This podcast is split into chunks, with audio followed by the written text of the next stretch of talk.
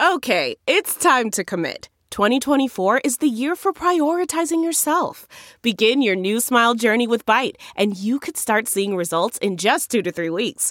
Just order your at home impression kit today for only $14.95 at Byte.com. Byte Clear aligners are doctor directed and delivered to your door. Treatment costs thousands less than braces. Plus, they offer financing options, accept eligible insurance, and you can pay with your HSA FSA. Get 80% off your impression kit when you use code WONDERY at Byte.com. That's B-Y-T-E dot com. Start your confidence journey today with Byte. You can host the best backyard barbecue when you find a professional on Angi to make your backyard the best around. Connect with skilled professionals to get all your home projects done well. Inside to outside, repairs to renovations. Get started on the Angi app or visit Angi.com today. You can do this when you Angi that.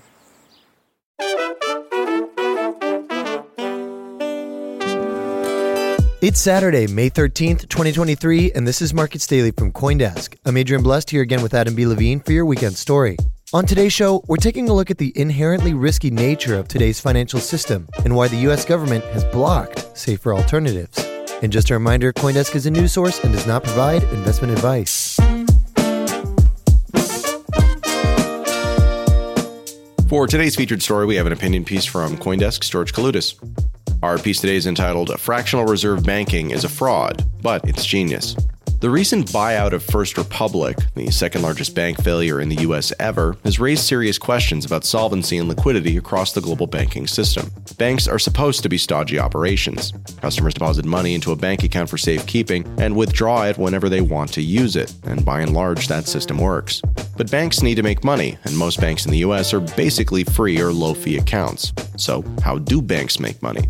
Essentially by lending out customer deposits to risky businesses to make yield. Of course. In reality, banks run like this.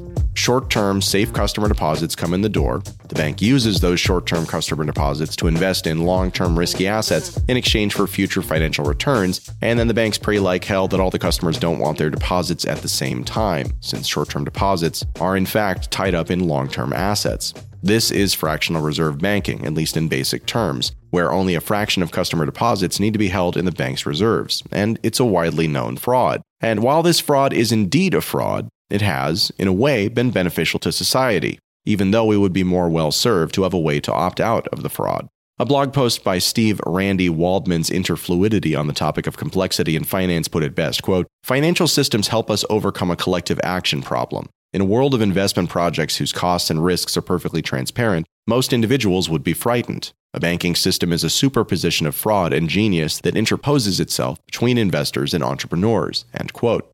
But what does that mean? Basically, the thinking here goes that if banks weren't able to invest short term, low risk customer deposits into long term, high risk assets, then the availability of investment capital for most of the crazy, world changing ideas that entrepreneurs come up with would never have been funded. In other words, by this thinking, banks help us spread the risk of financial capital allocation. In the absence of banks participating in this genius, we could instead have a financial system where the only financial capital that invests in long term risky assets is the capital that commits to investing in long term risky investments. You can think about this as narrow banking. And therein lies the fraud. The fraud is that almost no one who deposits money into bank accounts knows that they're opting into this particular solution for the collective action problem of financial capital allocation. Here's the thing though this genius has been kind of good for society. We've been tricked into making, at least sometimes, productive investments.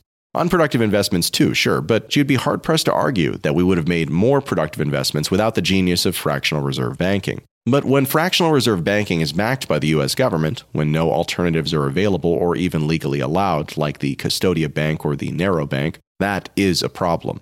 People should have the option to deposit with these narrow banks that don't participate in a fractional reserve banking system because, as we've seen recently, when fractional reserve banking goes wrong, the fallout is catastrophic and contagious. The good thing is that banks do appear to be moving towards a more narrow model. Sure, it might get more expensive for companies to get capital since there will be less capital available if the fractional reserve banking system becomes less popular, but that's fine. The people who invest in high risk, potentially high reward investments and assets should be the people who outright declare, I want to invest in high risk, potentially high reward investments and assets. Otherwise, it's fraud.